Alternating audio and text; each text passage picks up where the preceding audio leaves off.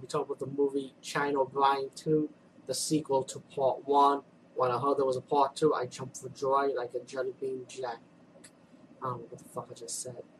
Uh, I'm not sure about the release date. Some say 1990 for the first one, 1991 for Part 2. But I heard the correct date could be 88 and 89. I, I remember watching this in the late 80s, in my opinion. So I hope I got the release, the release date year right. Anyway, O'Brien 2, this time the story, we got this kingpin escape. He wants revenge on the people that put him in jail. And he's going after a guy named Frank who has like his money, his stash pretty much. And you know, he, uh, the crime, the crime kingpin, the drug kingpin, and his thugs is gonna go to town and get him. You know, um, cause with the help of China O'Brien and her friends like Richard Norton and Keith Cooke kicking the thug's ass. They fail, so the the kingpin ended up kidnapping the wife and the daughter of Frank, and also they, they kidnap um, the deputy um, Keith Cooke's character Dakota and hold, hold her for hostage herself unless Frank brings in the money.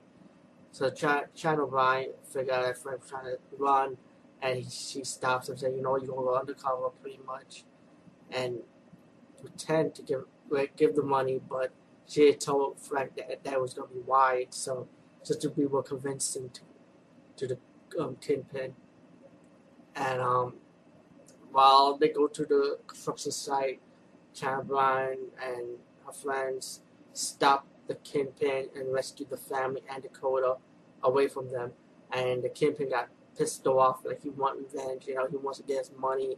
So what he did is have the thugs like cut the phone line, jam the radio signal, pretty much trying to like take over the town a little bit.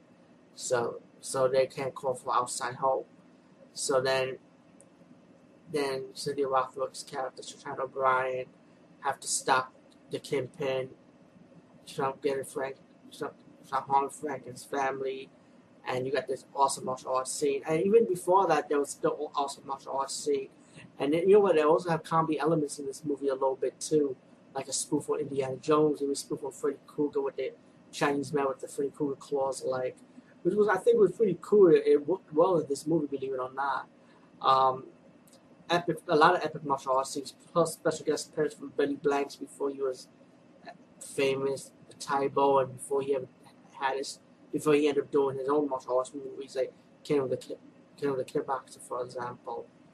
Um, a lot of great fight scenes in this, movie. I mean, there's ten times more fight scenes than the first movie, so it's, it's like the sequel kind of like upgraded instead with more martial arts than this one. Um, even though part one is good, also the part two is more, much more better because it's more upgradable. And if only they did a China O'Brien three, I mean, guys, ladies, I think we should kickstart this. Let's kickstart this China O'Brien part three project. If, if any directors passionate about directing this movie, Cynthia Rothrock, Richard Norton, and Keith going to come back as their character, you know, I'm definitely going to be donating money there if ever kickstart China O'Brien three. Definitely, I will. Um, anyway, at the ending um, while Frank and his family escaping escaping the um, jailhouse because the ended up putting like a gas bomb. Ended up trying to gas them out, so they was escaping. Um, Frank was like shooting up the thugs, protecting his family, but then he got shot by the kingpin, and the wife picked up a machine gun and shot the kingpin and killed him. But Frank also died too, and the family ended up using the money to donate to for to the town for a hospital and the clinic and um, Cynthia Rothrock's character, Nora characters walked away to the cemetery.